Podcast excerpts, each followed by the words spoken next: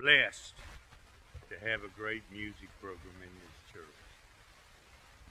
And when you come together to worship, there's always preparation that goes into that presentation. I'm thankful for it. I know you are too. I noticed that Paul sat in the preacher's chair. I don't know whether he has aspirations or not. But I know one thing. You asked me if I wanted to sit there, and I said no. anyway, I'm glad to be home. Glad to be back with you, and I pray that your preacher has some rest. Every one of them needs it, and we encourage them to take it. I want to tell you one of the best things I know about this day. At 10 o'clock this morning in Mobile, Alabama, Spring Hill Baptist Church had a preacher preach in view of a call to become pastor. We've had an interim pastor over two years, and I look forward to this coming time because I've had a chance to meet him and know him. He's 39 years old, earned doctorate, sharp as he can be. And I told him, when you stand in that pulpit, you preach that book. Those people want to hear what God said.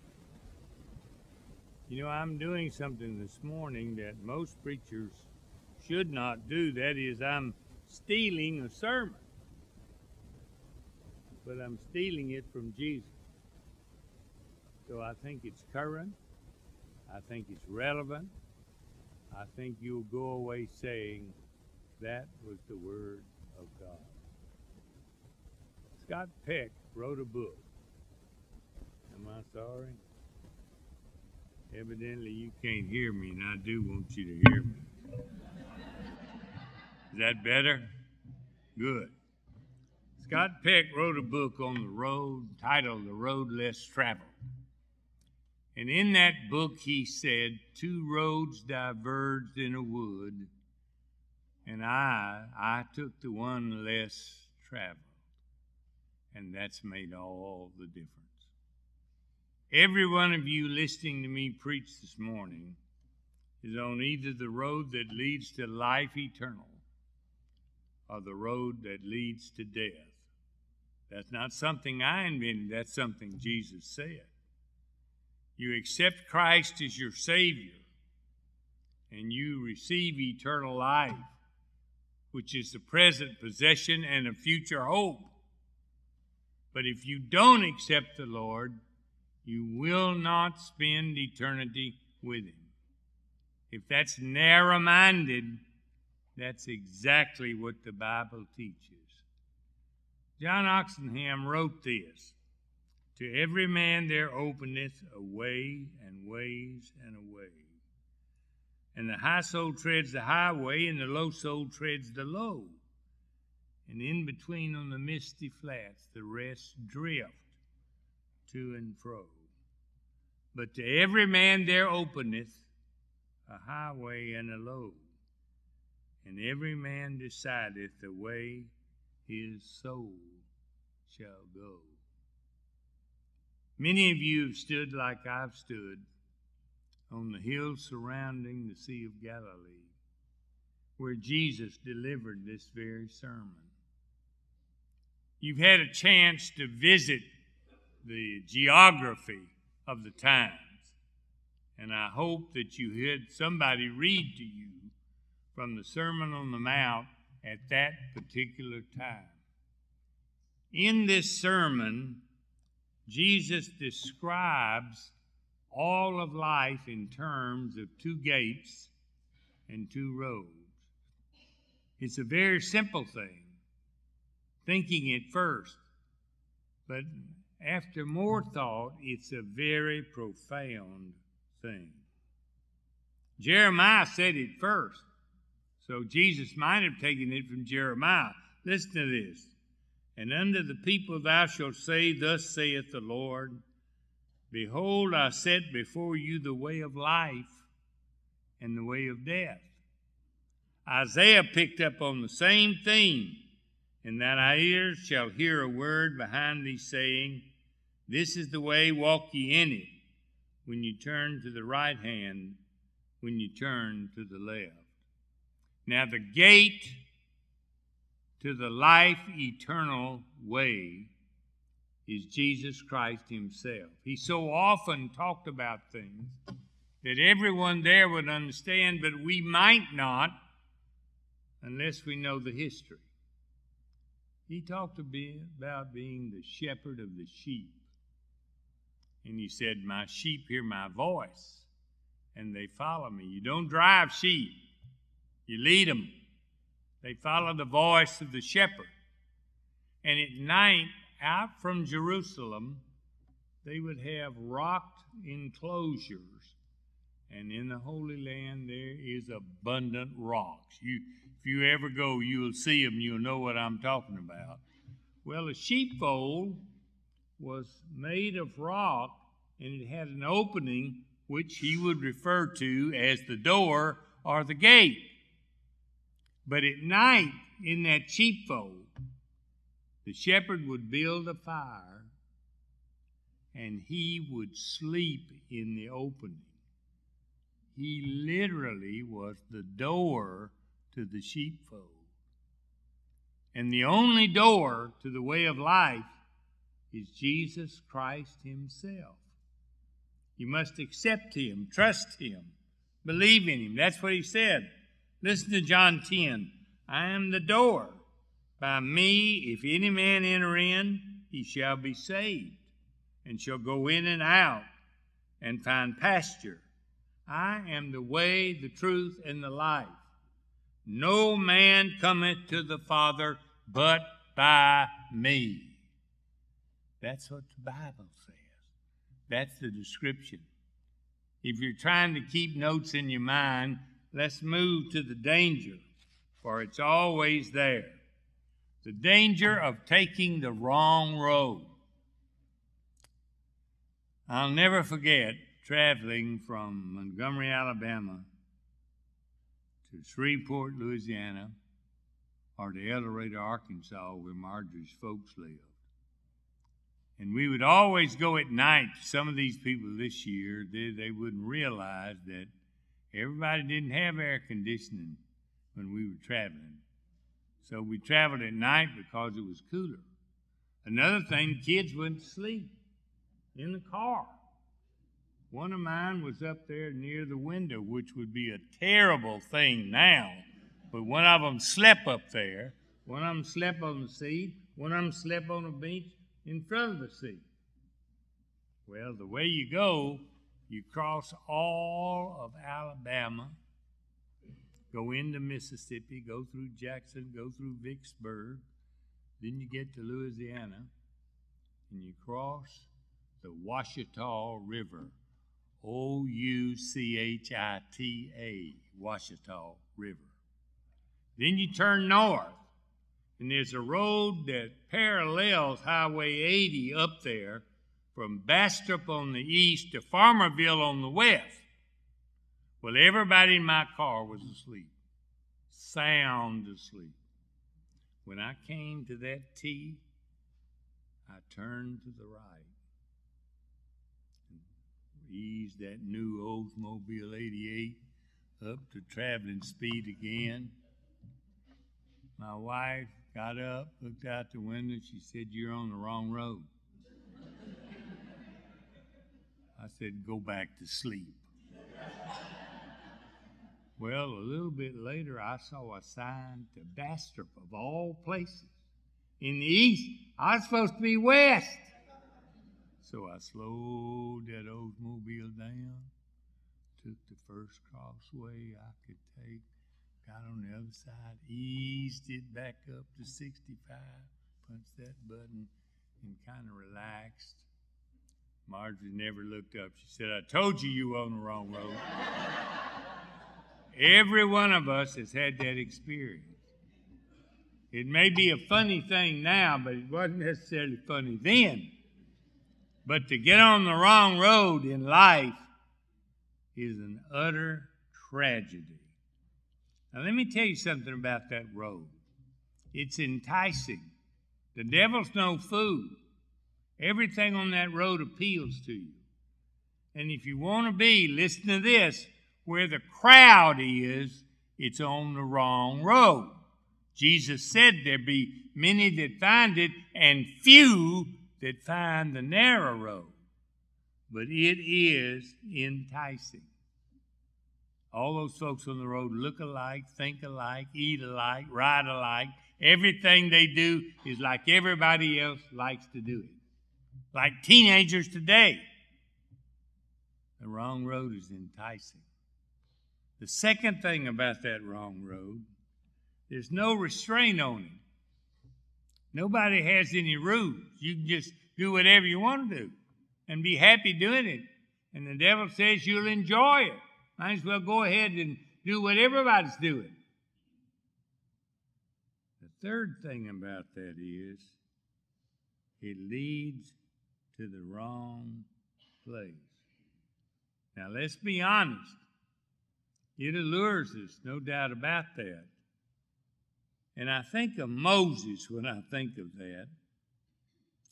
Moses turned all this down, and here's what the Bible says about that choosing rather to suffer affliction with the people of God than to enjoy the pleasures of sin for a season.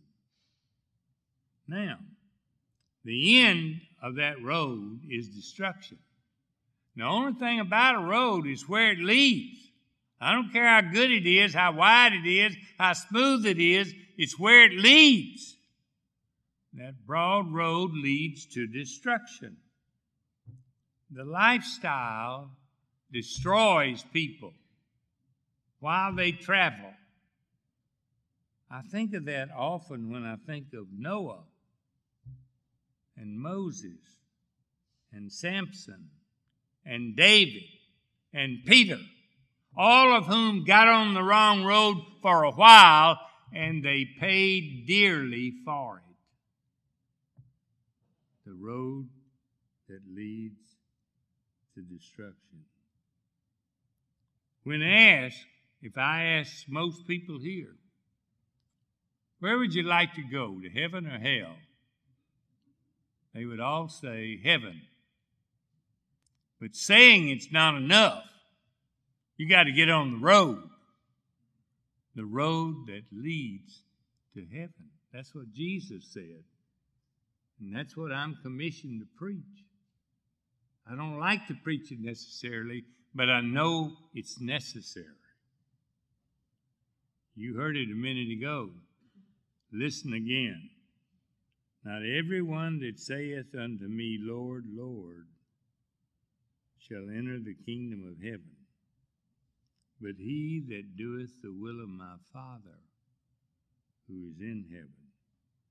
Many will say to me in that day, Lord, Lord, have we not prophesied, preached in thy name, and in thy name cast out devils, and in my name done wonder, wonderful works? And then will I profess, I never knew you. Depart from me, ye that work iniquity. That lends me to talk about a dilemma. How are we going to know what road we're on? How can we be sure we're on the road that leads to heaven?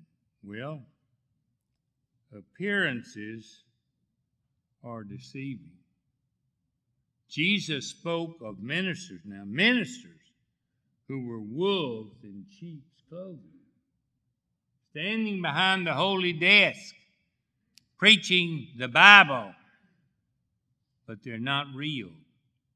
They're not genuine. You know, we live in a day of imitation. Imitation hair, for example. I've thought about that a lot. Imitation flowers. You can smell those silk flowers and smell the beautiful odor from them. And I'll tell you the truth about this imitation. We've eaten so much oleo, we don't like butter. That's the problem with the imitation. It's appealing, but in the end, it's not satisfying. They got all over one of these pro football players. This is a true story about taking a cooking school. I mean, all he heard was their griping and laughing and criticism about being in this cooking school. So he invited a lot of them to a, a Friday night gathering. And he served them dog food on crackers with a slice of pimento and a little jalapeno pepper. I'm told it was a howling success. we got to learn the imitation from the real. Now, staying on that road is disastrous. So, we've got to know where we are, and we've got to listen closely to people that stand behind this death. Speech can be deceiving.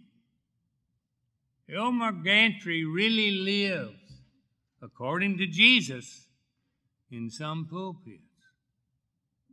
We better think about that. Their preaching sometimes is eloquent, but their lives are disastrous. Success in the ministry can be deceiving according to Jesus. That scares me. Some preach, they exorcise demons, they heal the sick. Over there in the book of Revelation, there's a church by the name of Sardis. That if you talk to anybody in the town where Sardis was, man, they'd say, that's a going Jesse. People are there all the time. The lot's always full of cars. Every service is running over.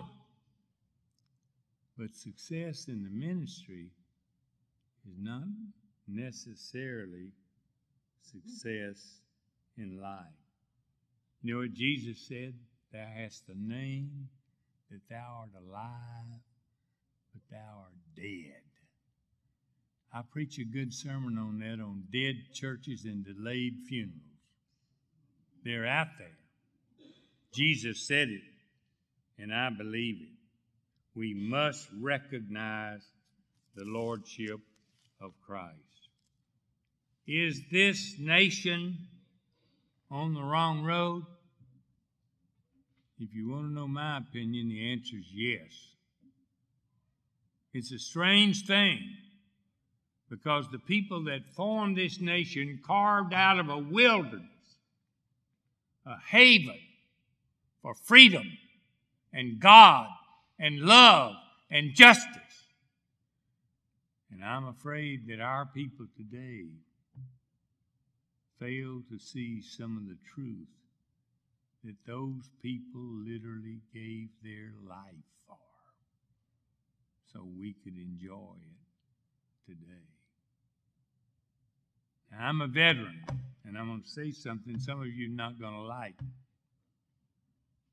I believe if we got into a major conflict today, we don't have the young people who would step forward to say, Here am I, use me.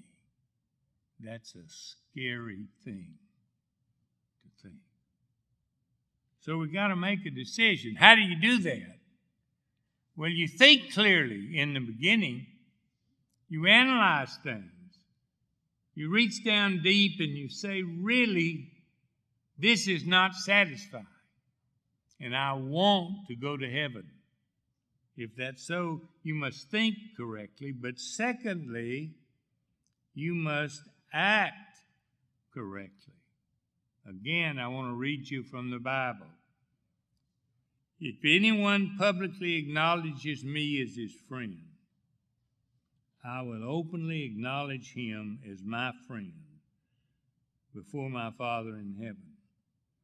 But if anyone denies me, I will openly deny him before my Father in heaven.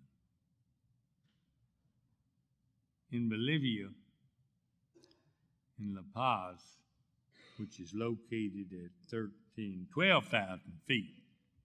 There's a road down to the rainforest. In the Spanish, that road is El Camino de la Muerte. It's the road of death. You can be on that road and think everything's right, but the destination is death.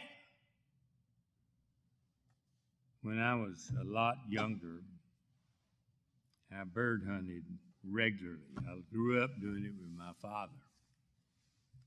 And I had the dogs in the car and had my son Jeff in the car with me. And I came to Lowndesboro, right down the road. And I turned to the right and I went through the little village of Lowndesboro and was on a road that I felt was the road to Buster Meadows. I'd been there before with Frank Hickson, the, the mission director for our association. But just to be sure, I stopped on the side of the road and I asked a man, Is this the road to Buster Meadows? You know what he said? Yes, sir. You goes right where you's headed. Let me tell you something. That's exactly true of every one of you listening to me preach. You go right where you're headed. So I ask a question Are you on the right road? Let's pray. Father, there's nothing more important than being on the right road. And I remember, Father, as a little boy, that I decided to get on that road. I accepted what the preacher said and asked Jesus to come into my heart. And that's made all the difference. I pray that would be true for every person here and every person listening on the radio. In Jesus' name, amen. We're going to stand in a moment and sing the hymn, probably on which 80 or 90% of us made a decision. As a young evangelist, I saw that. We're going to sing that same hymn I responded to as an eight year old boy. And if you're here today and you're not a Christian, you've never gotten on the right road, I want to encourage you to step out and come. Let's stand together and sing just as I am.